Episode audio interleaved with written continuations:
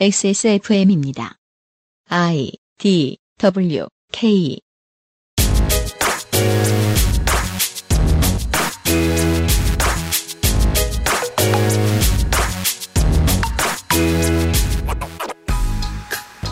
하이패션 업계의 리베로 샤넬을 탄생시킨 코코 샤넬은 인생 말년이 부역자 혐의로 점철되어 있고 죽어서 고국에 묻히지도 못했습니다. 또한 그의 은퇴 계기는 샤넬 직공들이 파업을 한 것에 충격을 받아서라고 하죠. 향후 한 세기의 패션 트렌드에 영향을 미친 천재 디자이너지만 사회를 읽어내는 능력은 부족했던 모양입니다. 반대로 우리는 어떨까요? 이번 주말 그것은 알기 싫다는 패션을 읽는 능력을 키우는 시간입니다.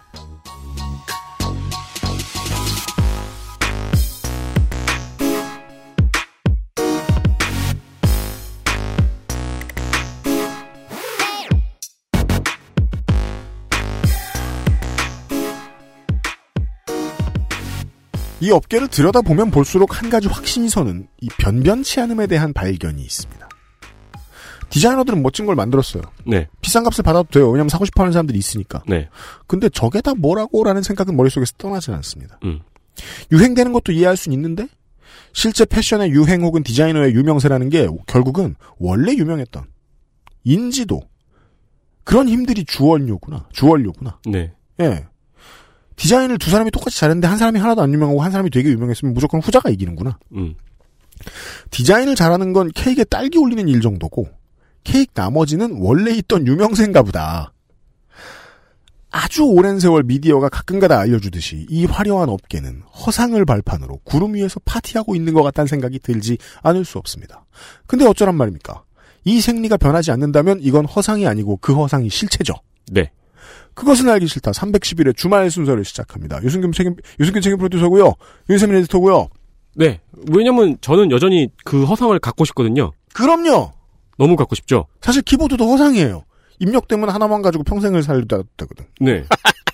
그쵸. 아, 그 많은 분들이 그리고 그렇게 살고 계시고요.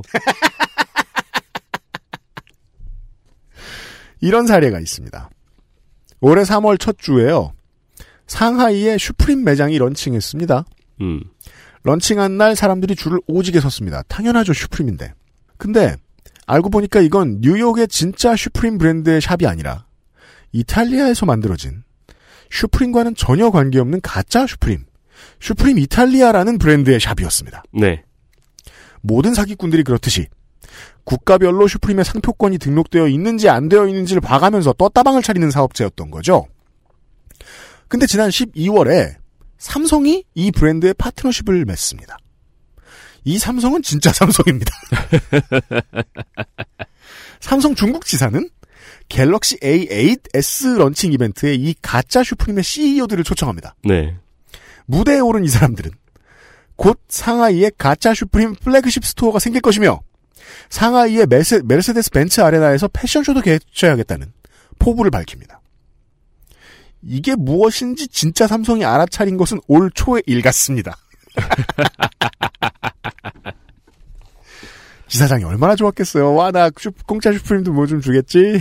슈프림 아유, 붙은 이게 갤- 그 그러 그랬겠어요. 그랬으면 이런 실수 안 하죠. 슈프림 붙은 갤럭시 그 limited edition 같은 거 어, 발행할 수 있다라고 얘기하면 본사에서 나를 얼마나 띄워줄까 음. 이런 생각 할 거 아니에요. 한국에 공천 주는 거 아니야? 막 이러면서. 아 아무튼 올해 초에 발견했나 봐요. 이게 가짜라는 걸. 네. 2월에 아, 중국 삼성 지사는 슈프림 이탈리아라는 이 가짜 브랜드와의 파트너십이 종료되었다고 밝힙니다.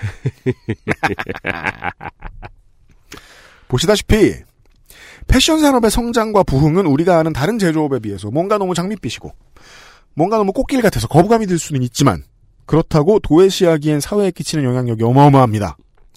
가짜 슈프림으로도 진짜 삼성을 움직일 수 있지 않습니까? 이런 얘기 잠시 후에 더 해보도록 하겠습니다. 광고를 듣고 와서요. 이번 그 슈프림 노스페이스 콜라보 보셨어요? 아니요. 너무 이뻐요. 전 노페에 관심이 없어가지고. 너무 이뻐요, 근데. 어따. 이거 그리고 유피님이 좋아하는 colorway. 아, 한신 타이거즈. 네. 네, 좋네요. 모든 사람이 청백리가 될 필요는 없어요. 모든 사람이 관리도 아니고 말이에요. 옷은 추위를 면할 수만 있으면 된다. 이런 부모님이 되고 싶진 않으시죠, 여러분들도. 예, 여러분이 부모가 아니어도 마찬가지입니다.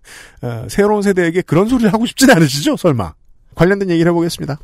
그것은 알기 싫다는 지친 당신에게 평산네이처 야왕데이 야왕나이트 마구 긁고 노는 케미하우스 애견 매트 경기도 김치의 진수 콕집어 콕김치 액세스몰 음향기기 섹션에서 도와주고 있습니다. XSFM입니다. Bluetooth, headphone, monster, Sony, Zabra, wireless. Join the freedom. Access Mall. 건강기능식품 광고입니다. 어이, 오늘 퇴근하고 집에 가면 뭐하냐? 이렇게 피곤한데 밤에 집에 가면 자야지. 요즘 가뜩이나 면역력도 떨어져가지고 내가 지금 어그 무슨 야왕 나이트 체내 흡수율을 높인 농축 홍삼 야왕 어? 평산네이처? 앞면, 뒷면, 측면까지 완벽 방수. 양면 사용으로 다양하게 꾸며보세요. 케미하우스 애견 매트.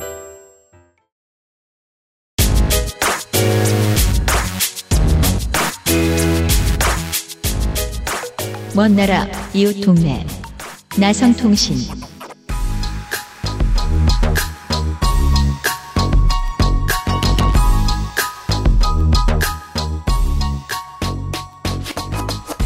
어제에 이어서 어, 홍영훈 나성인이 나와 있고요. 네, 홍영훈입니다. 네. 어, student 문학인이 또 앉아 있고요. 예, 나름 high fashion인데, 아, 좀 street적 이해가 안 되네요. 네. F학점을 못 면할 것입니다. 그, 계란의 난각 코드를 그리는 데에, 새롭게 그리는 데에, 축산업자들이 고통을 받는데 그들이 몇천 명밖에 안 된다고 하면 이게 뉴스가 되면 안 되겠습니까? 한 줌도 안 되는 IT 노동자들이라고 해도 그들이 최초로 어, 쟁의 행위를 시작했다면 그게 뉴스가 되어서는 안 되겠습니까? 하물며 한국에서는 수십만 수백만 명이 관심을 가지고 있고 실제로 사회 경제를 일부분 움직이는 이 하입의 개념에 대해서 언론인들이 몰라야겠습니까? 아 저는 책임 방기라고 생각합니다. 문학인을 비롯한 어, 많은 지식 노동자들에게 하입의 개념을 알려드리는 시간입니다. 나는 뭐 십자가에 못 박히는 것 같아, 지금. 사실 근데 많은 사람들이 알아보다가 똑같은 얘기를 할 거예요. 이거 아파트네. 맞아요. 네. 네, 하입 빠진 고가 물건. 그 프리미엄으로 바꾸면 아파트가 되는 거잖아요. 맞습니다. 네. 사실 하입이 진짜 있는 건지도 몰라요. 왜냐하면 온 국민들 사이에 그런 하입이 정말 만연해 있다. 그럼 그걸 가지고 사람 차별할 거거든. 음. 네. 맞습니다. 어, 쟤는 저런 아파트 신고 다니네? 음. 쟤는 저런 아파트 신고 다니네? 엄마, 다 발렌시아가 신는 집이야. 엄마, 어, 저 집은 나이키충이라고. 음. 얘랑 같이 저, 뭐냐, 점심 때 밥 같이 주지 말라고 어린이집에서. 그렇게 얘기할 수 있죠. 실제로 지금도 뭐 왕따 당할까봐 신발을 사주시기도 하고. 맞아요. 하입이 좋다고 소개해드리는 게 아닙니다. 지금 세상에 코드를 아는데 되게 도움이 될지도 모르겠습니다. 네. 오늘의 얘기를 들어보죠. 저도 사실 최고의 리셀러는 주택 리셀러라고 생각하고 있습니다. 나 신발 빌려주고 월세 받아볼까봐? 네.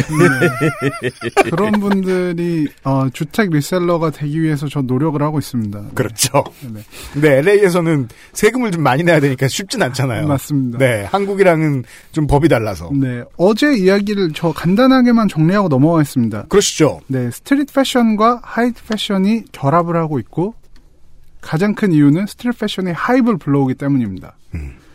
그래서 하입을 만드는 것이 최근에는 브랜드의 성공을 불러오는 것이고 음. 하입을 만들기 위해선 어떤 방법이 있을까를 저희가 고민해 봤습니다. 음. 그 중에 어제 짚어본 것은 수요와 공급이 있을 때 공급을 줄이는 방법이었습니다.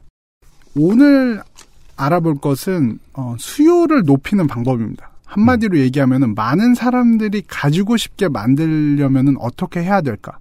공급을 줄이는 것보다 조금 더 어려운 문제입니다. 네. 네. 어, 물론 기본적으로 하입이라는 건 수요와 공급의 원칙에 크게 영향을 받는 것은 부정할 수가 없지만 아무리 멋있는 옷이나 신발도 한정판이 아니면은 하입이 크게 생기지 않는 것을 쉽게 볼 수 있습니다. 음. 우리가 지금 이 업계를 이야기하고 있으니까 대표적인 걸로 이야기를 하자면 어, 스케이트보드화나 워킹화의 기본 아이템들 네. 반스의 올드스쿨 뭐 지금은 그냥 다 까겠습니다. 어, 유튜브에서는 민정수석이 사진들을 깔아줄 겁니다. 하나씩 하나씩.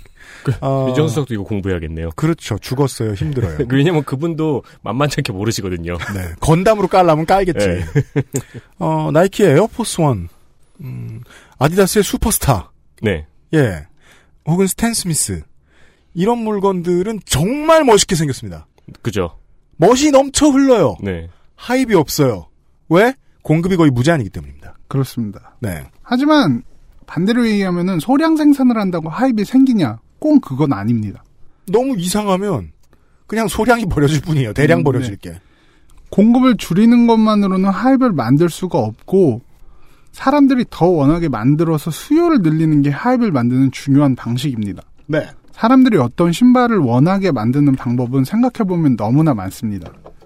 그래서 제가 사람들이 어떻게 이런 신발이나 옷을 원하게 만드는지를 현재 남성 패션계에 엄청난 영향을 끼치고 있는 존재인 래퍼이자 프로듀서인 카니에 웨스트를 통해서 카니에 웨스트. 미국의 래퍼, 프로듀서, 디자이너. 21개의 그래미 수상 경력을 지닌 음악가로 현재까지 1억 2천만 장이 넘는 솔로 앨범 판매고를 기록했으며 디지털 음원으로 전환된 시장의 누락 기록을 감안하였을 때 그의 음악적 영향력은 밥 딜런이나 엘튼 존을 뛰어넘었다는 평가도 존재합니다. 공화당 마스코트. 네. 맞습니다. 어떻게 사람들이 신발과 옷을 사고 싶어하게 만드는지를 설명을 해보려고 합니다. 다음은 카니에 웨스트의 이야기입니다. 옛날엔 롯데월드 마스코트였는데. 그래요? 그 아, 아, 네, 그 최초 히트 앨범에서 그 곰 탈을 뒤집어 쓰고 있었거든요, 자켓에서. 음, 예, 어, 거기에서 이제 보통 롯데월드 마스코트라고 이제 흔히 그 당시 학생들이 부르곤 했죠, 네. 카니에 웨스트를. 음. 네. 카니 웨스트는 미국의 프로듀서이자 래퍼이고 그래미를 무려 69번 노미네이트 돼서 21번을 수상한 명실상부한 세계 최고의 아티스트죠. 네. 예를 들어 뭐 이런 얘기를 합니다. 저 50년대는 엘비스 프레슬리, 60년대는 비틀즈, 70년대는 엘튼 존, 뭐 이런 식으로 얘기해요. 2010년대를 양분한 아티스트입니다. 드레이크와 카니에 웨스트. 맞습니다. 네. 흑인 음악계를 넘어서 전 세계 음악계에 미치는 영향을 고려하면은 카니에 웨스트 정도의 파괴력을 지니는 사람은 손에 꼽을 정도라고 봐도 과언이 아니죠. 그렇죠. 음. 그런데 카니에 웨스트는 패션계에서도 엄청난 영향력을 발휘하고 있습니다. 그리 되었습니다. 네, 카니에 웨스트는 처음에 힙합 scene에 등장할 때부터 남들과는 다르게 자신만의 패션 스타일이 있었어요. 네. 카니에 웨스트 자체가 다른 래퍼들처럼 빈민가 출신이 아니고 중산층 가정 출신이었고 음. 문화적인 혜택을 어느 정도 받고 자랐기 때문에 음. 다른 래퍼들이 흔히 자기네들 빈민가에서 입던 옷 스타일과는 다른 깔끔한 스타일에 대한 취향을 가지고 있었던 거죠. 아까 뭐 말씀해 주셨습니다만 대퍼 댄으로 대표되는 어, 흔한 스트리트 스타일의 돈을 처바른 그것과는 좀 달랐습니다. 그러니까 그 1세대였죠. 그 중산층에서 자란 래퍼. 뭐 꼭 그렇진 네, 뭐 않은데 대, 대학 나온 래퍼. 네. 뭐 그 앞에도 있긴 있는데 예를 들면 이런 거를 상상해 봐주시면 좋겠습니다. 요즘은 뭐 동네에 그 아트박스에도 다 파니까 선글라스처럼 보이는데 가까이서 보면은 플라스틱으로 이렇게 가로줄 가 있는 shutter shades요. 네 shutter shades라고 합니다. 안과에서나 쓰는 이 물건을 처음으로 패션템으로 만들어냈죠 카니에 웨스트가. 네. 그 외에도 많습니다. 거기서부터 시작이에요. 네. 2000년대 후반이었는데 카니에 웨스트가 3집을 발매하고 나서 상업적으로 가장 성공적인 시기를 보내고 있었죠. 근데 이때도 패션 아이콘으로서 이름이 높았는데 나이키와의 협업을 진행하게 됩니다. 음. 카니에 웨스트의 별명인 이지에서 이름을 따온 에어 이지가 2009년에 발매됐습니다. 네. 에어 이지의 발매는 굉장히 독특한 의미를 지니는데 나이키는 어쨌든 스포츠 브랜드고 스포츠 선수가 아닌 사람의 이름을 따서 신발을 만드는 것이 당시가 처음이었어요. 그렇습니다. 나이키에 비하면 변방이라고 할 수 있는 아디다스나 리복은 2000년대, 90년대, 80년대에 비슷한 시도를 한 적이 있었는데 하지만 에어 이지하고는 차원이 달랐습니다. 아티스트들의 얼굴이나 이름이 써져 있는 그런 류의 원래 있던 디자인의 스니커라든지 네. 그냥 한정판 정도 잠깐 나오고 마는 것 정도를 만들었다거나 아니면 리복은 50센트 시그니처를 만들어준 적이 있어요. 음. 하지만 디자인에 참여했다거나 컨셉 전체를 그 아티스트가 지배해버린 경우는 없었습니다. 네. 이전까지. 나이키라는 회사 자체가 제가 최근에 Shoe Dog이라는 나이키 창업자 필 나이트의 자서전을 읽었는데 나이키라는 회사 자체가 본인들이 스포츠를 support하는 브랜드라는 것에 대해서 굉장히 자부심이 커요. 음. 그래서 이제 스포츠 선수가 아니면은 이런 상품을 만들어주지 않았었는데 카니에 웨스트는 이런 벽을 어떻게 보면 깬 거죠. 네. 나이키가 스포츠 선수들의 이름을 따서 시그니처 스니커를 만들어 온 이유는 간단합니다. 스포츠 선수를 이용한 스토리텔링을 통해서 많은 hype을 만들어 왔기 때문이죠. 네. 정말 유능한 스포츠 선수들은 무조건 드라마를 만들어내거든요. 네. 그 드라마 때 신고 있던 것을 봅니다. 이게 이제 미국 스포츠 선수들의 성공의 척도를 가늠하는 방법이었죠. 네. 이름 딴 신발 나왔나? 맞습니다. 네. 가장 대표적인 신발이 에어 조단입니다. 네. 마이클 조던. 미국의 전 농구 선수. 사업가. LA, 바르셀로나 올림픽 금메달리스트. 2016년 미국 대통령 자유훈장 수훈자. 이 사람을 왜 소개해야 하죠? 마이클 조단이 화려한 커리어를 쌓는 동안 신었던 에어 조단이 모든 사람들이 원하는 신발이 돼서 음. 30여 년이 지난 지금까지도 사랑을 받고 있는 겁니다. 심지어 디자인도 못 바꿉니다. 색깔만 바꾸지. 네. 디자인을 바꾸면 사람들이 원하지 않거든요. 안 사요. 음. 그러면 미국에서는 조던의 인기가 어느 정도냐 하면은 한때 조던 브랜드의 스니커 판매를 통한 매출이 아디다스를 제친 적도 있었습니다. 나이키의 서브 브랜드 정도 되는 하나의 브랜드가 아디다스사 전체를 잡아먹을 정도의 매출을 기록했던 적이 있습니다. 네. 그때 번 돈을 어, 손에 쥐고 마이클 조던 구단주는 지금 구단주가 됐고 네. 그 구단 처음 샀을 때에 비해서 지금 가치가 3배인가 올랐어요. 네, 그래서 저희 신발 모으는 사람들에서는 이제 마사장님 이렇게 음. 많이 부르죠. 네. 마사장님께 조공하는 것이 인생. 네. 음. 이런 인기를 끌 수 있었던 이유는 조던이 커리어 내내 굉장히 좋은 스토리, 드라마틱한 스토리를 만들어냈고 네. 이런 스토리들을 기억하는 사람들이 다 신발을 원하게 만들었기 때문이죠. 음. 조던에 관련한 스토리는 너무 많은데 그냥 몇 개만 추려서 이야기해보면 음. 가장 대표적인 것이 조던 1탄이라고 불리는 에어 조던의 첫 번째 모델 중에서도 검은색과 빨간색을 조합한 Bred 모델에 대한 이야기입니다. 네.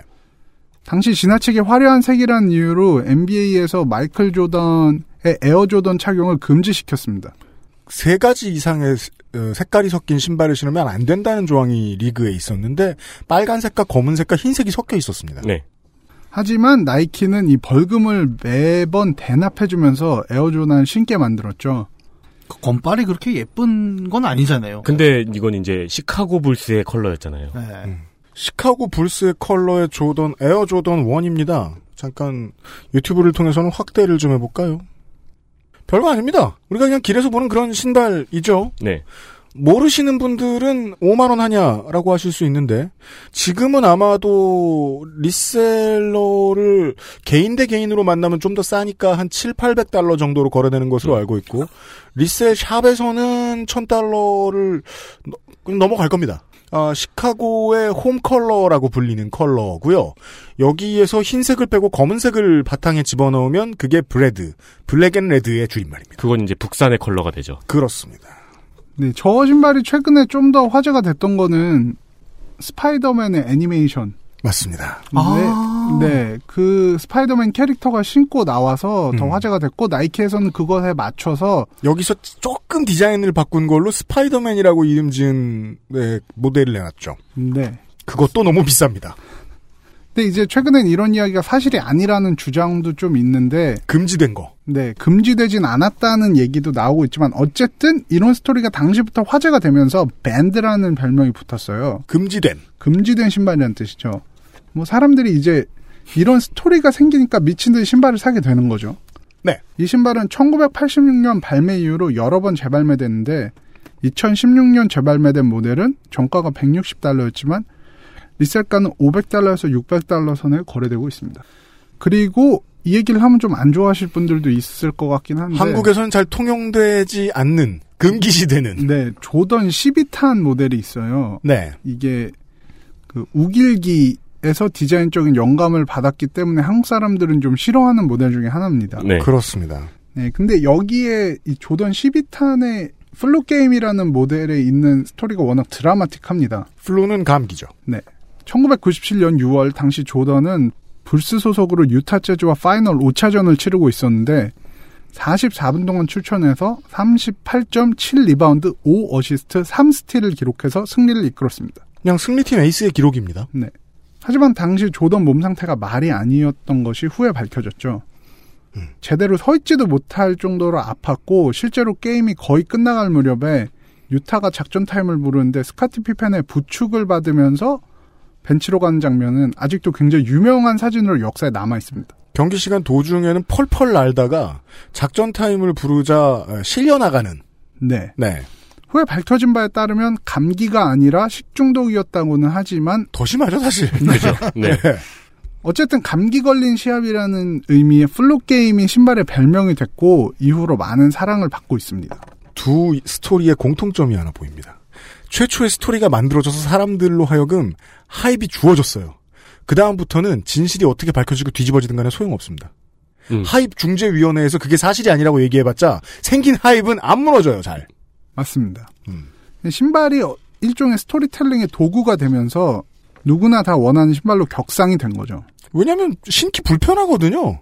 그 저기 이제 조던이 나중에 복귀했을 때 기념으로 조던 원을 신고 한 쿼터를 뛰었다가 바로 물집이 잡힌 적이 있었죠. 그런 얘기들을 하죠. 네. 네. 불편해요. 예. 사실 저는 신발 모으는 친구들이랑 이런 얘기도 해요. 조던 1턴 저게 30년도 더 전에 나온 신발이기 때문에 걸어다니면 너무 불편하다. 네. 하지만 그럴 때마다 우리는 조던 형님이 이 신발을 신고 40점, 50점을 내셨던 걸 기억해야 된다. 너희들이 걸어 다니면서 불편하다고 하는 것은 모욕이다. 심지어 애국 코드 같은 것도 적혀 있죠. 그 hype에는. 네. 네.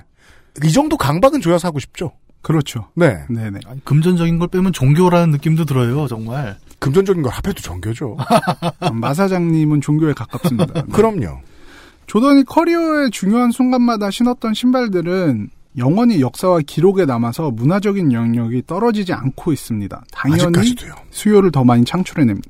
제가 아는 누나 중에 이런 조던을 엄청 모으는 누나가 한 분 계신데 음. 그분은 조던이 뛸 때 사진을 엄청나게 모아놓고 계세요. 음. 어떤 신발이 조던이 직접 신었던 것인가 아니면 후에 다시 다른 색깔로 나온 것인가를 굉장히 예민하게 반응하십니다. 음. 그죠. 조던이 직접 신었던 신발만 난 모은다 이렇게 생각을 하시거든요. 전문 용어로 리트로 원리주의자라고 합니다. 네. 그래서 매년 나이키는 그 당시 90년대 나이키는 새 모델을 내놔야 조던 브랜드를 장사할 수 있으니까 새 모델을 내놓는데 어, 아버지의 사망 이후로 마이클 조던 사장은 잠시 야구로 빠지죠. 네. 그때 나왔던 조던 오리지널은 가치가 높지 않습니다. 음. 실제 경기에서 신지 않았기 때문이죠. 실제로 매년 나왔던 신발 중에 우승을 했던 해 신발들이 훨씬 더 잘 팔리고 있죠. 네. 그렇습니다. 네. 스포츠 브랜드로서 스포츠 선수와 협업을 해왔던 나이키가 카니에 웨스트와 합작을 해서 신발을 만들었다는 게 역사적인 이유는 이것에 있는 거죠. 가수와의 협업을 통해서 영역을 확장하겠다는 선언과도 같은 겁니다. 물론 이전에도 수많은 래퍼들은 나이키의 에어포스 원, 아까 유피디님이 얘기하셨죠. 음. 그런 신발을 신었고 또 심지어는 에어포스 원이라는 신발에 대해서 노래를 만들거나 하는 식으로 그 접점이 없었던 것은 아닌데 아티스트에게 처음부터 끝까지 디자인을 맡긴 signature shoes를 만들 수 있게 해준 것은 유례없는 일이었죠. 네. 당시에 나이키의 기술력을 총 집약했고 카니에 웨스트가 디자인 역량을 모두 쏟아부은 이 신발은 너무나도 당연스럽게 스니커 매니아들이 열렬히 원하는 신발이 됐습니다. 마치 조던이 결승전에 신발을 신고 나오는 것처럼 카니에 웨스트는 에어 이지를 2008년 그래미 시상식 공연을 신고 나와서 역사에 남기게 됐습니다. 그렇습니다. 네. 스포츠 선수들의 활약은 물론 가수들의 활약 또한 hype을 만들어낼 수 있다는 반증인 거죠. 에어 이지가 계속 승승장구를 하고 있을 때 카니에 웨스트는 나이키 측과 불화를 겪게 되는데요. 불티나게 팔리던 자신의 신발에 대해서 로열티를 본인에게 지급하라고 요구를 했습니다. 나이키 측은 마이클 조던과 같은 스포츠 선수가 아니면 이런 계약을 주지 않는다라고 하면서 일시불로 천만 달러를 제안했지만 우습게 보고 쉽게 퉁치려고 했다가 아, 이 천만이 싸다는 느낌인 거예요? 아니면 비싸다는 느낌인 거예요? 잔돈입니다. 이후에 카니예 웨스트가 번 돈을 생각하면 큰 실수를 한 거죠. 엄청난 실수죠. 큰 실수하셨는데 예입니다. 결국에는 협상이 결렬됐고 카니예 웨스트는 나이키를 떠나게 됐습니다. 그래 나이키가 물어본 거죠. 니 뭐 하니 뭐 하시노? 그래서 가수인데 예. 그래가지고 그럼 천만 달러 받고 꺼지라고. 일단 정말 가버린 겁니다. 안 받고. 네. 근데 이 기회를 놓치지 않고 아디다스에서 나섰습니다. 음. 아디다스에서는 칸예 웨스트를 영입해서 새로운 신발인 이지 부스트를 제작하게 됩니다. 네. 2015년에 처음으로 출시됐고 기존 신발들이 농구화에 기반을 뒀다면은 이 스니커는 굉장히 미니멀한 디자인 때문에 엄청난 화제를 끌었습니다. 뭐 실내화처럼 생겼죠. 네. 네. 그런데 완전히 완판이 됐고 200달러짜리 신발이 resell가가 1000달러를 호가하게 됐습니다. 네, 처음 나왔을 때는 2,000달러도 가고 그랬어요. 음, 네. 네. 카니에 웨스트는 이로써 본인의 영향력을 패션계에서도 완전하게 입증하게 된 거죠. 네. 가수도 hype 이 정도 끌어모은다. 당시에 카니에 웨스트 영향력은 정말 이루 말할 수 없을 정도였어요. 음. 카니에 웨스트가 신은 신발이나 옷은 바로 바로 유행을 탔고 카니에 웨스트의 팀으로 함께 일하던 디자이너들은 독립을 해서 패션계의 거물이 됐죠. 네. 지금도 굉장히 자주 좀 회자되는 사진이 있는데 음. 카니에 웨스트가 파리 패션 위크에 가서 자기 팀이랑 같이 찍은 사진이 있어요. 음. 이제 지금 그 사진을 보면은 올스타입니다. 와, 이 사람들이 어떻게 한 자리에 모였지 하는 거죠. 음. 우리가 옛날에 인터넷상에서 굉장히 화제가 됐던 그 물리학자들이 모두 모인 회의에서 찍었던 단체 사진 네, 네, 네, 네, 네, 네. 그런 것처럼 맞아요. 그때만 해도 사람들은 이제 어 특히 파리 패션위크 같은 경우는 어 보통 이제 유럽 사람들이 많이 가니까 웬 미국에서 온 흑인들이 일곱 여덟 명이 굉장히 이상한 패션을 하고 막 돌아다니네 음. 저러고 사진을 찍네 이랬는데 지금 보면은 그 사람들이 다 패션계에서 거물이 됐습니다. 그들은 몇 년 뒤에 인류를 지배합니다. 네. 네. 오프화이트란 브랜드를 만들어서 대히트를 기록하고 현재는 루이비통 남성복의 수석 디자이너 creative director로 일하고 있는 버질 아블로 네. 피어 오브 갓이라는 브랜드를 만들어서 최근에 에어 피어 오브 갓이라는 신발을 나이키와 발매하기도 한 제리 로렌조 네, 이 제리 로렌조는 이 중에서도 특히나 미니멀리즘의 기수 라고 할 수 있죠. 이 맞습니다. 사람의 Fear of God 브랜드는. 네. 네. 저는 제리 로렌조를 한 번 실제로 만난 적이 있어요. 어, 진짜요? 네, 신발을 픽업을 어떤 신발을 픽업을 하러 갔었는데 거기에 제리 로렌조가 서 있어 놀고 있는 거예요. 어. 네, 마침 제가 그때 제리 로렌조가 디자인한 신발을 신고 있었어요. 음. 그래서 그 사람한테 가서 음. 난 너의 팬이다. 음. 사진 좀 찍어달라. 그래서 사진 한 번 찍었던 기억이 있습니다. 어. 그러면서 이제 같이 사진 찍을 때 신었, 신었던 신발 이러면서 또 팔시면. 엄청나겠죠. 네. 네. 조던 브랜드를 자신만의 스타일로 재창조한 신발을 만들었고 저스트돈이라는 브랜드를 운영하고 있는 돈 씨. 네. 이런 사람들이 카니예 웨스트와 함께 일했고 현재 돈 씨의 모델들은 또 TV에서 우리나라 연예인들이 또 뭐 워낙 많이 신고 나와가지고 패... 아 그래요. 젊은 사람들에겐 또 유명합니다. 예. 이제는 현재 패션계에서 다들 유명세를 떨치고 있는 사람들이죠. 그 거의 1, 2, 3, 4등입니다. 이 네. 사람들. 네. 이들이 유명세를 떨치게 된 이유는 간단합니다. 칸예 웨스트가 이, 이 사람들이 디자인을 한 물건이나 신발, 옷 같은 거를 맨날 입고 나왔거든요. 네. 그러니까 스포츠 선수나 뮤지션들이 hype을 만들어낸 경우도 많지만 음. 최근에는 소셜 미디어의 영향력 때문에 음. 유명한 사람이 hype을 만들어냅니다. 그렇습니다. 미국인들은 이를, 이것을 흔히 두고 이제 사회 현상으로 카다시안 이펙트라고도 하기도 하는데요. 음. 맞습니다. 카다시안 효과. 킴 카다시안과 그 일가 친척이 전 세계적으로 유명해진 뒤부터 생긴 용어로 작게는 미국 내에서 새롭게 유행하기 시작한 필러와 보톡스 등의 성형품을 뜻하며 사회적으로는 유명해지는 목표만 이루고 나면 무엇을 잘했는지와 무관하게 알아서 계속 유명해질 수 있다는 셀럽에 대한 새로운 개념을 칭하는 말입니다. 카다시안 내 집안 사람, 카다시안 내 남자친구, 카다시안 내 친구. 이 사람들이 뭘 입고 나오면 값이 올라간다. 네. 네. 우리나라에서는 GD로 설명하면 아주 쉽죠. 맞습니다. 그 그런 효과를 설명할 때 이제 그런 사람들을 famous being famous라고 불러요. 그건 네. 뭐냐면은 유명해서 유명한 사람들. 그렇습니다. 이런 사람들. 이 칸의 친구라는 이유 때문에 유명세를 탄 방금 말했던 사람들을 보면 알 수가 있죠. 2017년에 아까 얘기 들었던 오프화이트 프레스토를 사고 나서 음. 살까 말까 고민을 하는데 몇 달 지난 그래미 시상식에 브루노 마스의 댄서 중에 한 명이 그 신발을 신고 열정적으로 춤을 추더라고요. 그 순간 저는 됐다. 3주 뒤에 팔면 됩니다. 이건 떡상이다. 그렇죠. 이렇게 생각했죠. 네. 시장을 자꾸만 상상해봐 주시면서 들으시면 좋겠습니다. 패션과 시장이 결합하려면 이런 류의 거짓말들이 필요하다는 것도 알아두셨으면 좋겠습니다. 네. 예. XSFM입니다.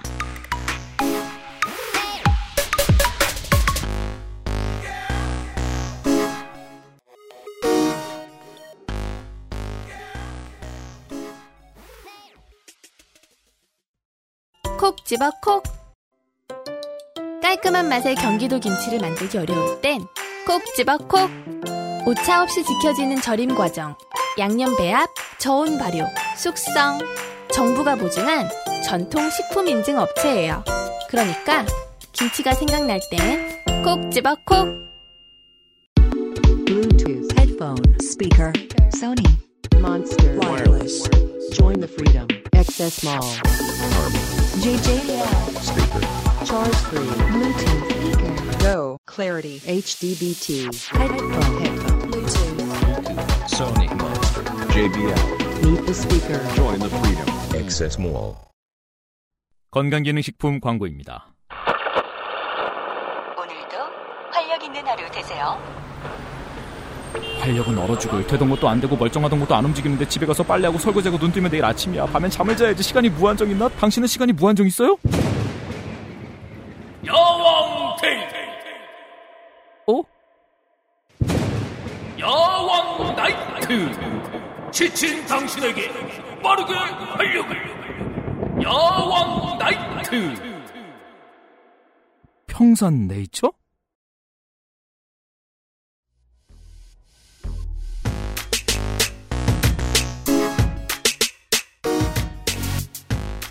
그러니까 제가 여기서 이야기하고 싶은 거는 하이비라는 게 스포츠나 음악과 관계없이 유명세를 통해서도 생기는 것이라는 사실입니다. 유명하기만 해도 된다.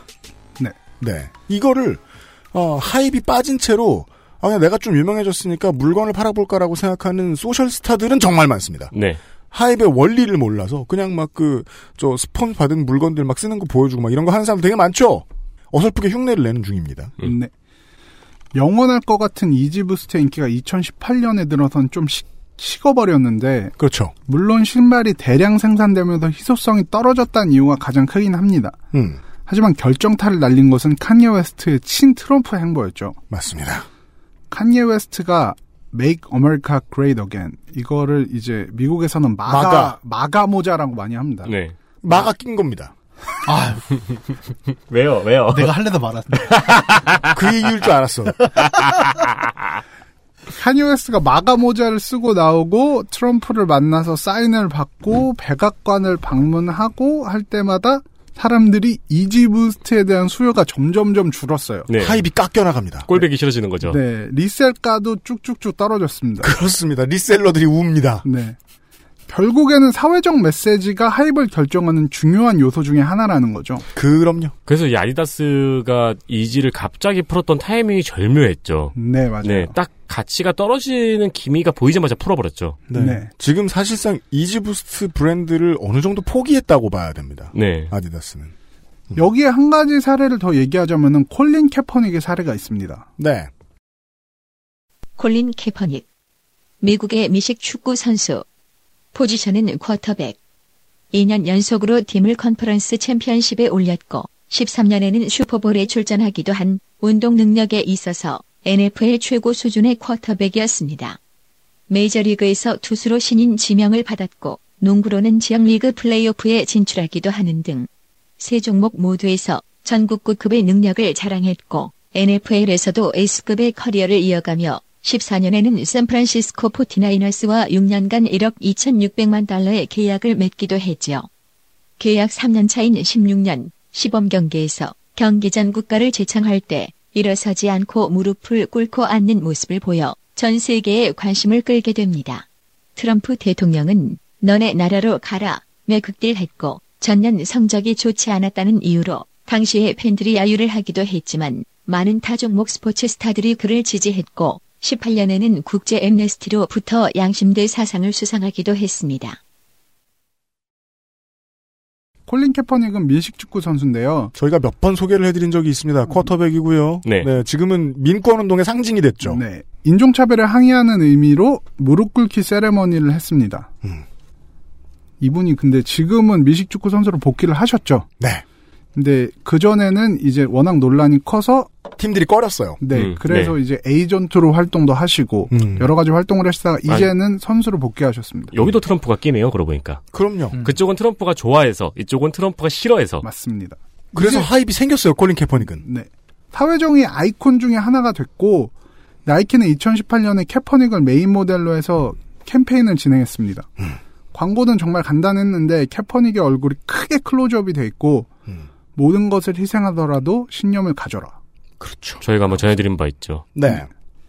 이 광고가 나가고 미국에서 이 신발 태우기 인증이 음. 있었죠. 맞습니다. 네. 뒤집어졌어요. 나라가 이 나이키의 과감한 광고 때문에. 네. 예. 소셜미디어에서 아까 얘기하신 대로 뭐 신발 태우기 같은 것도 있었고 캐퍼닉에 대한 원색적인 비난도 많았고 음. 트럼프 지지자들이 이제 나이키를 더 이용하지 않겠다는 불매 운동도 벌였습니다만 나이키 주가는 역대 최고치를 찍었습니다. 네. 나이키 본사가 이 점을 파악을 해낸 거죠. 진짜 필요한 문제에서 사회적인 저항을 대중적으로 그려내면 이걸 보수적인 시각에서 얼마나 띠껍게 보더라도 하입이 올라가. 음. 값도 올라가고 주가도 올라가. 네. 이걸 깨닫고 전 그 전 지역의 지사들한테 다 얘기해 준 겁니다. 비슷한 광고를 만들어내라. 음. 한국에 지금 나이키 광고가 그래서 나오고 있는 게 너라는 위대함을 믿어라는 캠페인입니다. 네. 수많은 여성 모델들을 이전과 다른 시각으로 보여주고 있죠. 누가 이걸 욕을 하더라도 가치가 올라간다는 믿음이 있는 거예요. 네. 그 배경에는 그들이 벌어들이는 하입을 이해하고 있다. 라는 전제가 껴듭니다. 맞습니다. 저는 나이키가 굉장히 이런 캠페인을 예민하면서도 잘 이용하고 있다고 생각한 게 얼마 전에 캐퍼닉이 그 합의를 통해서 선수에 복귀한다는 뉴스가 떴을 때 나이키에서는 캐퍼닉의 이름이 써진 그 풋볼 유니폼을 대량으로 발매해서 팔았어요. 아. 사람들이 다들 사기 시작했죠. 음. 사회적인 메시지가 hype에 중요한 영향을 준다는 건 캐퍼닉의 사례에서도 볼 수가 있습니다. 그렇습니다. 칸예 웨스트의 패션계에서 커리어를 보면 어떤 요소들이 hype에 영향을 미치는지를 정확히 알 수가 있죠. 음. 스포츠, 음악, 유명세, 그리고 사회적인 메시지. 네. hype을 분석해 보았습니다. 네. 그래서. 네. 이게요. 그리고 저는 사실 이 단어의 그 역사까지는 잘 알질 못해요. 제가 현지에 사는 사람은 아니니까. 다만 값어치와 사고 싶은 마음이라는 뜻 이전에 다양한 뜻으로 하입이 쓰였다는 건 알고 있어요. 경우에 따라 뭐 스웨가 비슷하게 쓰이기도 했고. 음. 어, 어떤 사람은 자기 고민에 대해서 이야기해 놓는데 그 글 쓰는 일을 하입이라고 하기도 하고. 동사로서 다양하게 쓰였다는 것도 네. 알고 있거든요. 중요한 건 이제 그 제가 방송하면서 그, 그 이제 미국 사회에서 주스라는 단어의 용례에 대해서 한번 잠깐 지나가다 얘기한 적이 있었던 것 같은데 90년대에는 사람들이 가지고 싶은 권력의 총합으로서 주스를 뜻하는 경우가 되게 많았어요. 네. 왜냐면 평상시에는 그전에는 무슨 뭐 마약을 주스라고도 부르기도 했고 돈이나 돈의 흐름을 주스라고도 부르기도 했는데 그거를 다 퉁쳐가지고 대명사처럼 돼버리니까 권력이 된 거예요. 네. 예. 하입도 오랜 시간 쓰이면서 지금의 시대를 가장 잘 상징해주는 어떤 가치로 돌변하더라고요. 그게 곧 소비하고 싶은 마음입니다. 어려운 얘기 아닙니다.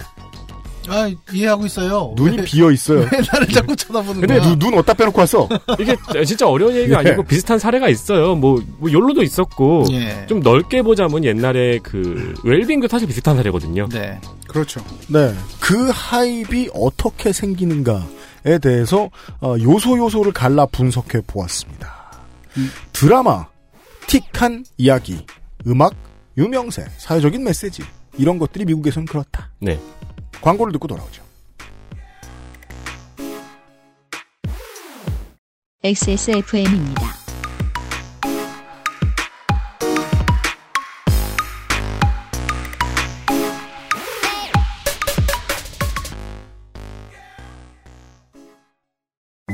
쓰는 사람에 따라 느낌이 다르니까 마음에 들지 않는다면 100% 환불. 29 Days니까 가능합니다. 생필품 중에 생필품. 하나를 팔 때마다 하나를 기부하는 생리대. 29 Days니까 가능합니다. 소비자의 이야기를 듣는 사람들의 삶을 살피는 세상의 반을 위한 반값 생리대. 29 Days. 앞면, 뒷면, 측면까지 완벽 방수. 양면 사용으로 다양하게 꾸며보세요. 케미하우스 애견 매트.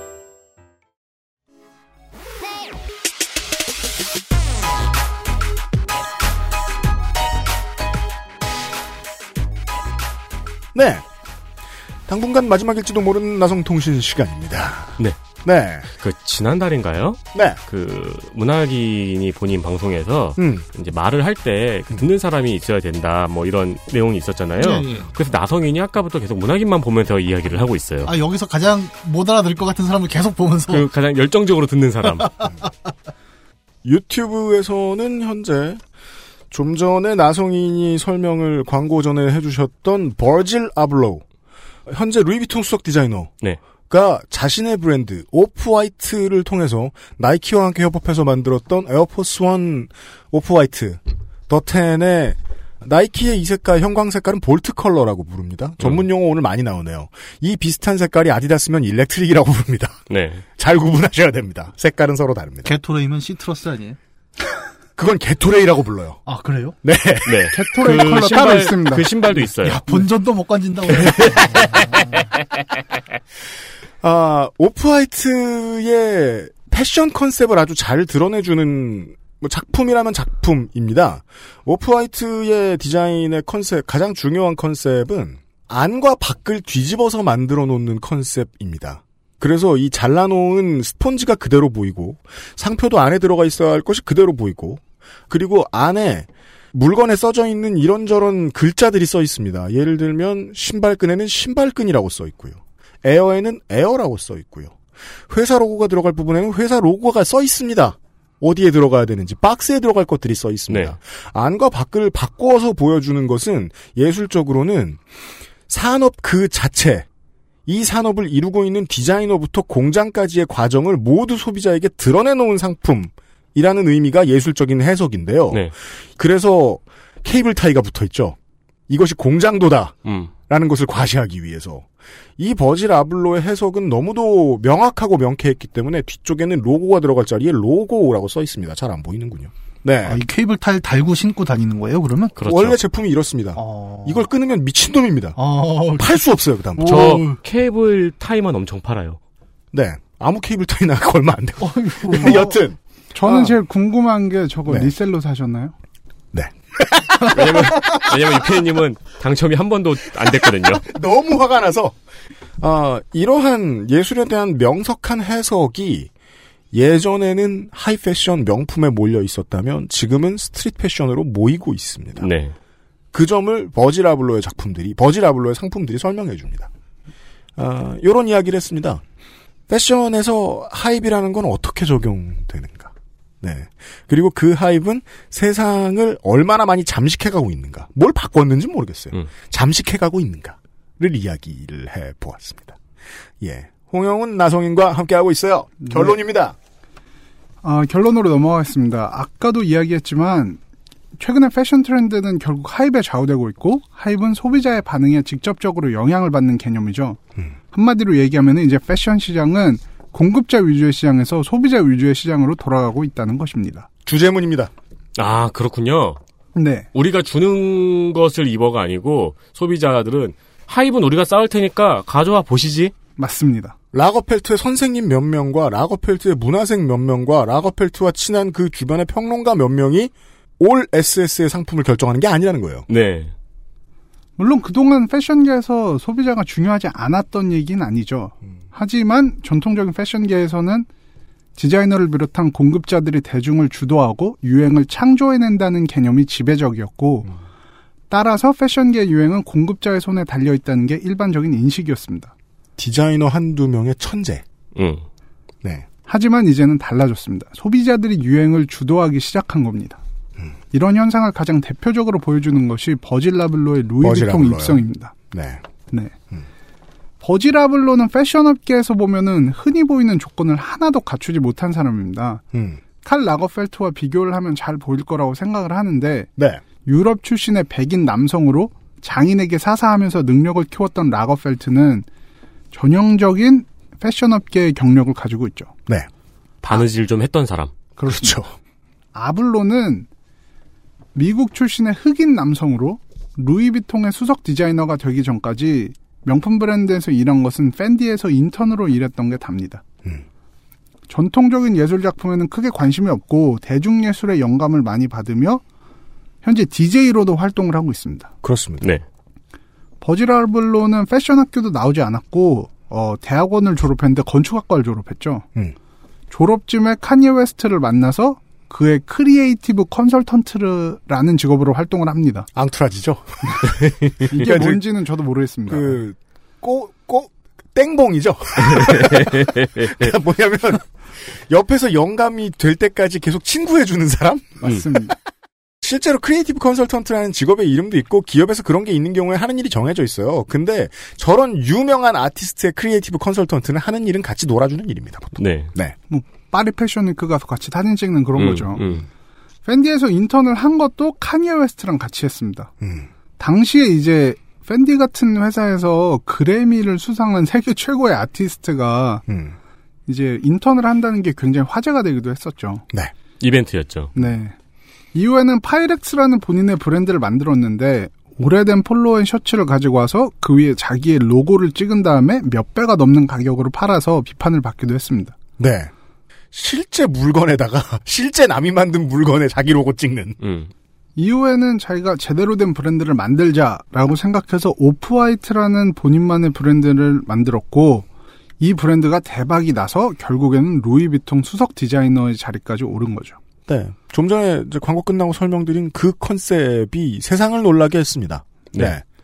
그래서 지금은 상당히 많은 스포츠 브랜드와 street 브랜드들이 버질 아블로의 이 발견을 되게 많이 흉내내고 있죠. 그렇죠. 안팎을 뒤집는다거나 안에 써 있을 글씨를 밖에 쭉쭉쭉 써놓는다거나 네. 하는 것들이 점점 늘어나고 있습니다. 처음 버질 아블로가 루이비통에 영입됐다는 소식이 들려왔을 때 패션계에서 인사이더들 우리가 흔히 얘기하는 뭐 패션계에서 일을 하고 있는 사람들이나 패션 평론가나 기자 이런 사람들이 아 루이비통이 이제 지나치게 상업적으로 간다 뭐 이렇게 많이 얘기를 했었어요. 자존심을 버렸다. 네. 추가 소식. 올 1월 25일 선댄스 영화제에서 상영된 다큐멘터리 영화 네버랜드를 떠나며에 출연하기도 한 피해를 주장 중인 인물들이 3월 4일 오프라 윈프리 쇼에 등장하면서 알려진 마이클 잭슨의 아동 성폭력 논란으로 인해 루이 비통은 마이클 잭슨의 영감을 받아 디자인한 버질 아블로의 2019 가을 겨울 컬렉션 상품의 생산을 중단하였습니다. 저도 그래서 그런 인사이더 좀 덜어 최근에 알게 됐는데요. 브랜드별로 얘기가 다르니까. 루이비통이나 발렌시아가가 street 브랜드의 문을 가장 많이 빠르게 열었고 네. 반대로 프라다 같은 브랜드들은 아직도 문을 안 열고 있어요. 그 점에서 서로 의견이 갈리고 있다는 거죠. 이건 지나갈 해일인데 왜 이래? 라고 생각하는 업체들이 있고 음. 아니다 지금 이거 여기 무조건 가야 된다 무조건 가야 된다 이렇게 생각하는 루이비통 같은 업체가 있고 네. 네. 정말 그냥 쉽게 얘기하자면은 이렇게 얘기한 사람들도 있었어요. 니네 인스타그램 like 많이 받으려고 버질 아블로 데려온 거네. 음. 너네가 따봉충이 되다니. 그럴 수밖에 없는 게 사실 아블로는 소셜미디어에서 가장 각광받는 디자이너거든요. 음. 오프화이트는 소셜미디어에서 가장 자주 보이는 브랜드 중에 하나인데 사실 오프화이트의 시그니처 디자인이라고 할 수 있는 사선 이런 디자인은 소셜미디어에 딱 띄워놓으면 정말 눈에 확 띄어요. 네.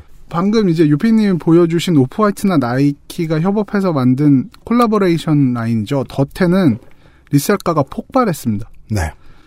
180달러 정가에 나온 조던 1턴 시카고 컬러는 지금 현재는 3,500달러가 넘어가고 있죠. 네, 잘 팔리는 사이즈의 경우에는 네.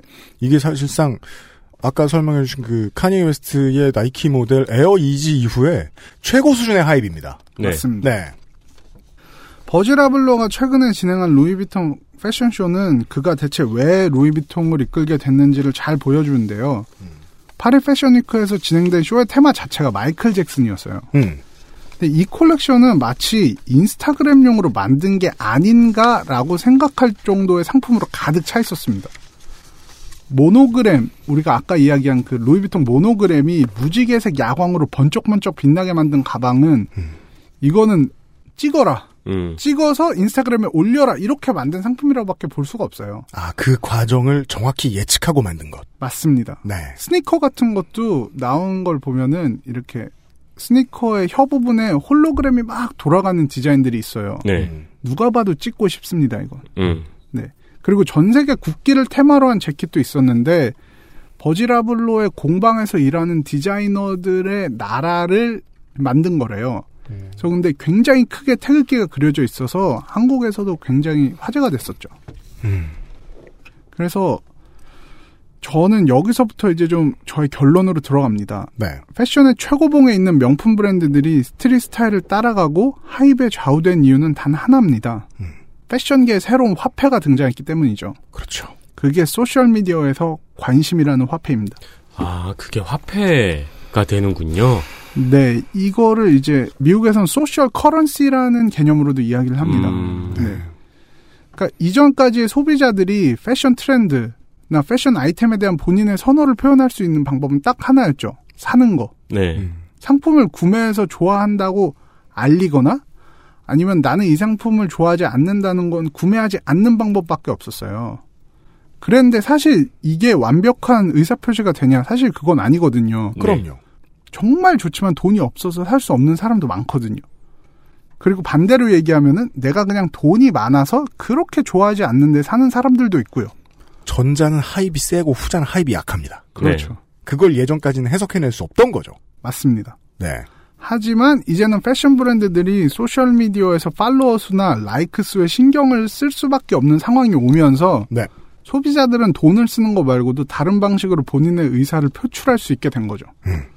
라이크를 찍으면은 나는 이게 좋아라고 의사를 표시하는 거예요. 안 샀음에도. 네. 소셜 미디어가 등장하기 전까지는 패션계에서 이렇게 수치로 평가되는 부분이 별로, 별로 없었던 거죠. 평가의 무풍지대. 결국 하입 때문에 발생된 패션계의 변화는 민주주의라고 봐야 되죠. 음. 내부 인사들이 결정해 나가던 트렌드는 점점 소비자들이 결정을 하게 됐고 민주주의에 점점 가까워지는 겁니다. 물론 결과가 마음에 안 드는 소비자도 있을 겁니다. 네. 그래서 그, 그 결과를 정한 이 라이크를 누르고 리셀가를 비싸게 만든 이 사람 대중들을 그냥 중호라고 부르고 싶을 수도 있겠죠. 음. 민주주의란 다 그런데 어쩌란 말이야. 민주주의 아직 잘 모르는구만. 버지라블로는 일종의 아웃사이더의 대표로 패션계의 가장 노른자위라고 할 수 있는 루이비통의 수석 디자이너 자리에 오른 겁니다. 음. 패션계는 귀족의 맞춤 옷을 생산하는 것에서부터 출발을 해서 대량 생산 기성복을 선보일 때도 귀족적인 입장을 항상 견지해왔던 거죠. 대중과는 애증의 관계라고 할 수 있습니다. 자신들의 상품을 팔기 위해서는 대중의 취향을 잘 파악해야 하지만 또 지나치게 인기에 영합하면은 브랜드의 가치가 떨어집니다. 귀족은 안 입으니까요. 맞습니다. 그래서 패션계는 대중의 존재를 오랫동안 무시하면서 트렌드를 만들고 선도해 나간다고 자부를 하고 있었던 겁니다. 그렇습니다. 하지만 이제는 소셜미디어가 패션계를 대중의 지배를 받는 민주주의적인 시장으로 몰아가고 있습니다. 그렇습니다. 저희 방송이 민주주의에 대해서 그 나쁜 얘기를 되게 많이 하잖아요. 네. 예. 저런 사람이 민주주의 사회에서 인기를 얻게 돼 있다. 그러니까 음. 시장이 붕괴되는 거지. 음. 예. 그리고 이 비슷한 일들이 패션 업체, 업체에서도, 패션 업계에서도 일어나고 있는 거, 있다는 것을 확인을 할 수 있었습니다. 왜냐하면 한국에 아직까지 안 건너온 문화 중에 하나인데요. 네. 저는 한국은 되게 오랜 세월 동안 이 문제에 대해서 좀 자유로울 것 같긴 해요. 친구 마케팅, 카다시안 마케팅. 네네. 예. 어, 실로 카다시안 마케팅은 무섭게 미국을 휩쓸었습니다. 네. 카다시안의 직업은 뭔데요? 그 본인. 유명해서 유명한 겁니다. 네. 맞아요. 근데 한국에는 그런 사람 거의 없습니다.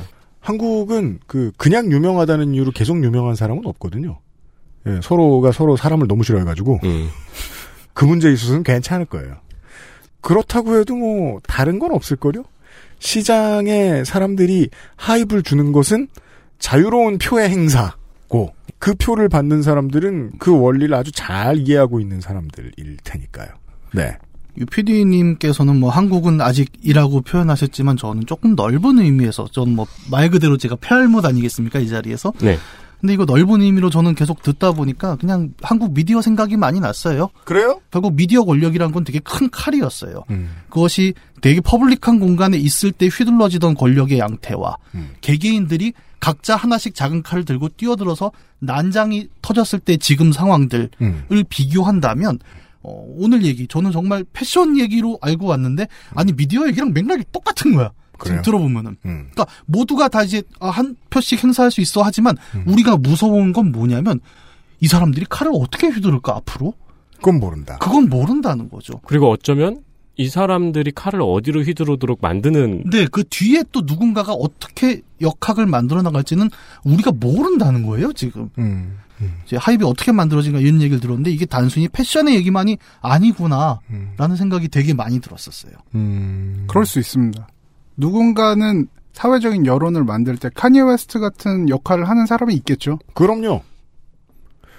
그래서 이 hype에 대한 이야기가 hype의 개념이 사회상을 설명할 때 중요한 영감을 주는 포인트가요. 나머지의 시장과 나머지의 이제 그 민주주의 정치 시장 이런 이제 사람들이 뭐 살아가고 그 협상하고 이런 사회에는 hype이 가지고 있는 희소성을 유지하는 능력을 아직 못 배웠습니다. 시장이든 광산이든 채굴되는 곳이든 필드든 소비하는 사람들이든 모두 말라 죽을 때까지 계속 쥐어짜죠. 그러면 하입은 없어요. 음. 네. 네. 이게 나머지 시장과 패션 시장의 다른 점입니다. 무제한으로 공급하지 않습니다. 최소한 산업혁명은 뛰어넘은 넘은 개념입니다. 산업혁명 뛰어넘기 어려워요. 유니클로랑 다르다는 거예요. 예. 여기서의 권력은 K하고 M이군요. 뭐예요, 그게? 인스타그램에 붙는. 아. 네. 그 이제 누가 옛날에 그 은전한 잎, 수필 은전한 잎에 빗대어 가지고. 아. 네. 패러디한 게시물도 있었는데, 뭐, 이 K 하나를 갖고 싶었습니다라고. K랑 아. M은 권력이 아니에요. B죠, B. 아, 네. 요즘은. B까지 올라가야죠. 그렇죠. 그런 이야기였습니다. 아, 홍영은 나성인 수고 많으셨습니다. 아.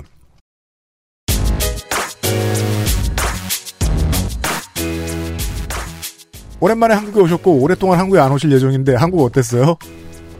어, 일단은, 어, 가장 달라진 거는 요구르트 아주머니. 사이버펑크 서울이죠. 아, 예. 그분 저 5년 지나면은 로봇 다리 생깁니다. 제 친구가 그걸 보고 전 너무 신기해서 네. 아니 요구르트 아주머니가 이 정도까지 발전했어? 그랬더니 너가 모르는 거야. 그분이 어디 있는지 앱으로 추적해서 가서 요구르트를 사 먹을 수도 있어 음, 이러더라고요. 맞아요. 아, 그래서 아 한국인들만 23세기를 살고 있구나. 이제 다음에 오시잖아요? 그럼 골리앗 같은 거 타고 계실 거예요. 그러니까요. 이석본 메카를 만들고 있다는 네. 얘기가 있어요. 네, 막 나는 막 외국인들은 무서워서 도망가는데 사람들은 몰려가지고 요구르트 사고. 10년 만에 왔을 때 가장 바뀐 건 그거였습니다. 네. 정말 처음 보셨으면 충격. 그쵸. 네.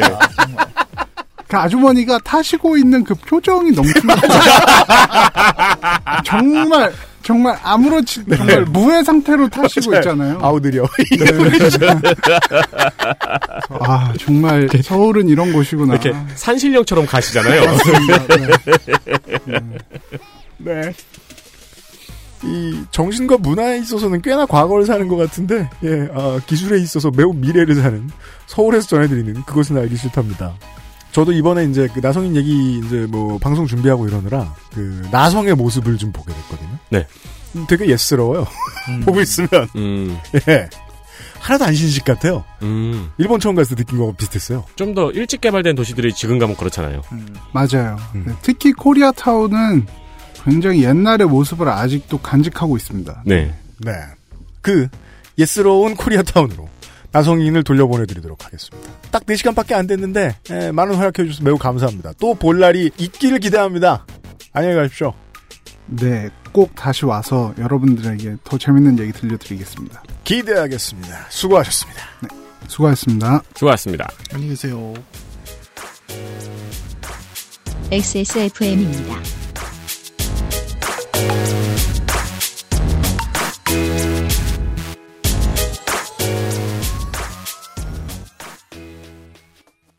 우리 아이들에게 꼭 필요한 거? 유해물질 안전기준 통과로 믿을 수 있는 미끄럼 방지로 넘어지지 않게 안전하게 음식물을 흘려도 잠깐 실례해도 쓱 닦아주면 그만. 강한 내구성과 보건력으로 짓궂은 아이들도 거뜬하게 어? 갖고 싶어? 사람과 함께 동물과 함께 케미하우스 애견 매트 콕 집어 콕 식구가 많아도 나 혼자 살아도 김치는 콕 집어 콕 시원한 백김치 감칠맛의 갓김치 아삭한 총각김치 무게도 포장도 원하는 만큼 다양해요. 그러니까 김치가 생각날 땐 콕 집어 콕. 아스트랄 뉴스 기록실 뉴스 아카이브 네, 나성인을 언제 또 만날지 모르겠습니다. 뉴스 아카이브 시간입니다. 네, 2016년 3월 30일에 소소한 소식입니다. 미국에서 삼성이 광고에 펠레와 닮은 광고 모델로 펠레의 하입을 무단 도용했다는 이유로 너후나와 같은. 그렇죠. 펠레가 삼성의 상표권 침해 소송을 제기했다는 소식입니다. 아, 2년 전에, 3년 전에 그런 일이 있었군요. 이렇게만 들으면은 펠레가 조금 억지를 부린다는 느낌이 들죠. 음. 그냥 나와 닮은 광고 모델을 썼다는 이유로 고소를 해라는 느낌이잖아요. 네. 어, 펠레의 주장에 따르면은 삼성이 펠레 측과 광고 협상을 벌이고 있던 도중에 갑자기 협상을 거- 결렬하고 어, 펠레와 닮은 광고 모델을 써서 펠레의 상징인 바이시클 킥을 하고 있는 이미지를 사용했다는 주장이었습니다. 좀, 좀 이제 전 납득이 가네요. 네, 이 광고는 뉴욕 신문에 실렸고요. 소송 대리는 과거 마이클 조던의 상표권 소송을 대리했던 로펌 변호사가 진행했습니다. 그 마이클 조던은 과거 슈퍼마켓 체인이 마이클 조던의 명예전당 헌액을 축하한다는 의미의 광고를 그 마이클 조던의 이름과 그리고 23이란 백넘버, 음. 어, 농구공 그리고 조던 원이 맞는지 모르겠어요. 비슷하게 생기긴 했던데. 음. 그 사진을 자사의 상표명과 함께 동의 없이 실어서 이것 때문에 소송을 당해서 890만 달러의 배상을 받아낸 적이 있습니다. 미국에서 회사 못할 것 같아요. 무서워서. 아니 근데 물론 그런 실수를 하진 않겠지만 네. 실수한 것에 비해서 회사가 망하는 아, 배상금을 그렇죠. 내야 되죠. 네, 네. 어, 그런데 펠레의 경우는 펠레의 이름이나 펠레의 백넘버가 공개된 것도 아닌데요. 음. 이 펠레의 주장이 조금 억지가 아닌가 싶기는 한데, 이 사진을 직접 보면은 좀 심하네 싶긴 합니다. 네. 네. 어, 소송의 결과가 어떻게 되는지는 알고 싶었는데, 아무리 찾아도 나오질 않더라고요. 그렇습니다. 개인을 브랜드로 삼아 살아가는 사람들의 경우에 내는 상표권 소송, 상표권 침해 소송의 경우에 이런 경우가 종종 있습니다. 한국이요, 중국을 보면서 저기 봐라, 무슨 핸드, 휴대폰 광고에 오바마가 모델로 나온다 이러면서 막 비웃잖아요. 네. 근데 한국도 이거 아직 그 개화에 나가고 있는 걸음마 단계에 있거든요. 중국보다 몇 걸음도 앞서 그렇지? 한국은 이거 아직 몰라요. 그러니까 아직까지도 최근에 TV에 보면은 TV 광고에도 요즘은 잘 안 나옵니다만은 스티브 잡스를 떠올리지 않을 수 없는 캐릭터들이 나와서 광고하잖아요. 그렇죠. 조심해야 됩니다. 여하튼 아, 그 다음 뉴스는 웬 국민의당입니다. 네. 2016년 3월 25일 국민의당이 4월에 있었던 총선 당시 당과 사전 협의 없는 일반적인 단일화를 한다면 제명 등의 강력한 조치를 취할 것이라고 밝혔습니다. 2016년 총선 당시 지난 지금으로부터 3년 전에 이번 주인데요. 기억나시는지 모르겠습니다. 완벽한 안철수 원톱 체제의 국민의당 이라고 말할 수는 없는데 아무튼 그 국민의당 네. 예, 안철수만 바라보고 가는 사람들이 많았던 그 국민의당 같은 경우에는 단일화에 대한 안철수 전 대표의 트라우마를 모두가 따라가야 했던 상황이었죠. 그렇죠. 예. 다른 건 몰라도 단일화만은 안 돼. 당시 국민의당 이태규 전략홍보본부장은 의도적으로 선관위에 후보 등록을 하지 않는 지역을 언급하면서 일방적인 단일화로 다른 후보의 출마 기회를 막는 행위에 대해서는 퇴출을 시사했습니다. 야, 우리 당의 경합에서 네가 이겨가지고 공천을 줬더니 우리 당이 출마할 권리를 네가 빼서 단일화를 하는 바람에 그죠? 안 돼. 어, 또 기본적으로 통합이나 연대는 없다면서 후보 단일화는 극히 일부분의 예외적인 경우라고 강조했습니다. 음.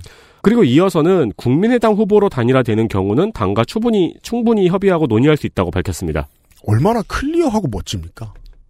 놔줘. 네. 안 줄 거면 꺼져. 네. 저는 이게 정당한테는 되게 솔직하고 좋은 태도라고 생각은 하는데 이 요런 것들을 추측할 수 있습니다. 3년 전에 국민의당 파들이 그랬어요. 지금 이 사람들은 주로 바른미래당에 가 있습니다. 그렇죠.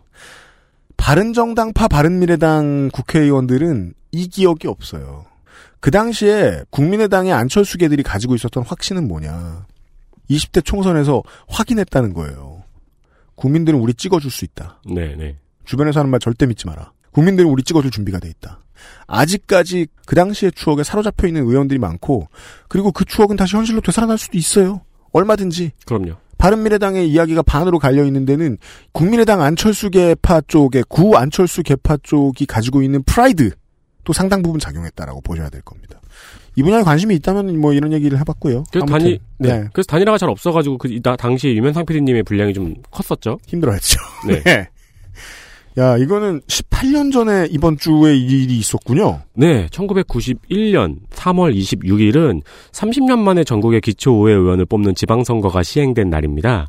어, 원래 이 기초의회 의원 선거는 1952년부터 1960년까지 하고 있었는데 5.16 이후 박정희가 국회의원도 내 맘대로 못 꽂는데 지방단체장은 내가 꽂아야겠어!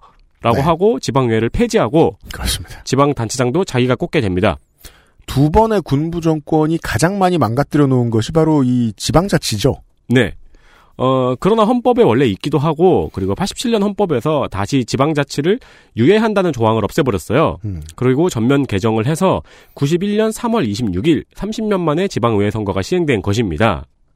그래서 아이들은 갑자기 학교를 쉬게 됩니다. 그래서 대구 달서구 성서국민학교에 재학 중이던 다섯 명의 아이들은 동네 뒷산, 와룡산에 도롱뇽 알을 주우러 갔다가 실종됩니다. 이게 대한민국 3대 미제 사건 중 하나인 개구리 소년 실종 사건, 현재는 살해 사건입니다. 당시 전 국민적인 개구리 소년 찾기 열풍은 청취자분들 모두가 기억하실 겁니다. 우리는 우유를 마실 때마다 그 피해자들의 예, 실종자들의 얼굴을 봤고요. 그렇죠. 과자에도 붙어 있었고 그 당시에 제가 구독하던 소년 조선일보에도 사진이 붙어 있었습니다. 특히 당시 인근에서 군복무를 하시던 분들은 이 당시 수색 작업을 했던 기억을 갖고 계신 분들이 많죠. 2002년 9월 와룡산에서 5명 아이의 유골이 발견이 됩니다. 이 아이들이 당시 실종되었던 개구리 소년이라는 것이 밝혀지죠.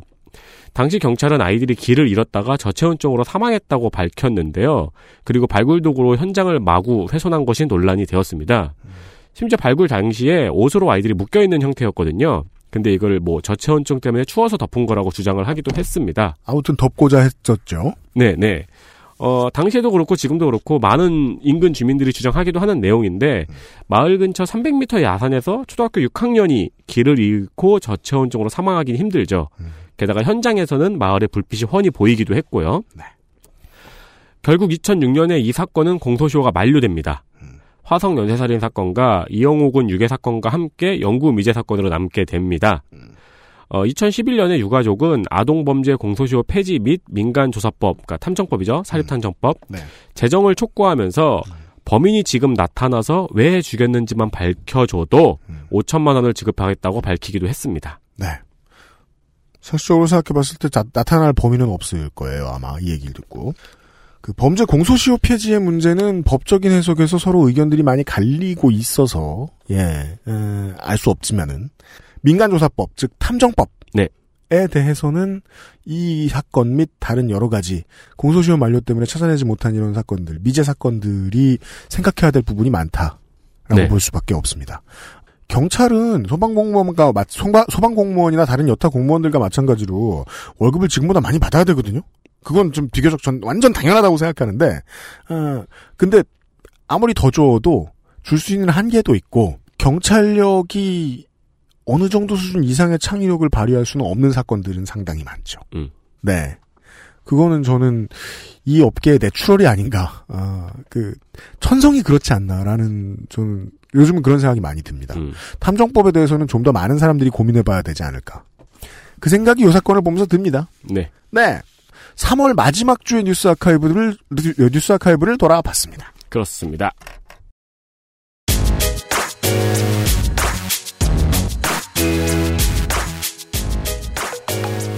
평소에 막 그 뉴스 안 보고 있을 때 하던 얘기를 한 7년치를 몰아서 떠들었네요, 오늘.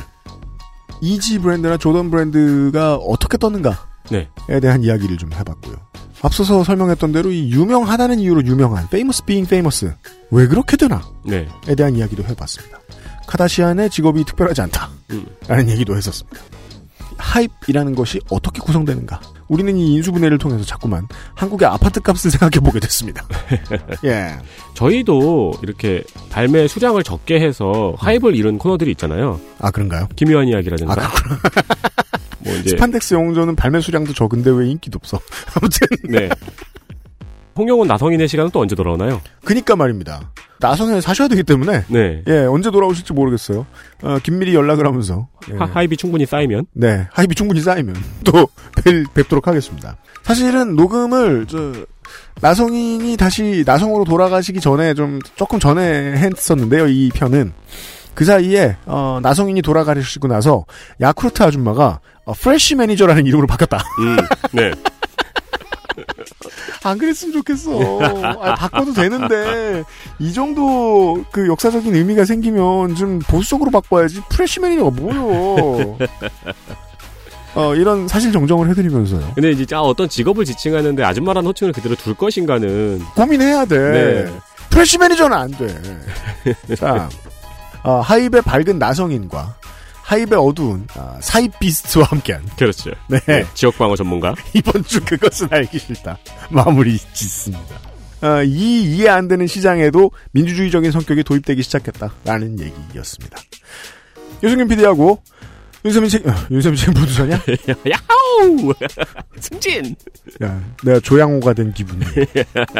윤세민 에디터였습니다. 들어주셔서 감사합니다. 다음 주에 뵙죠. 안녕히 계십시오. 네, 안녕히 계십시오.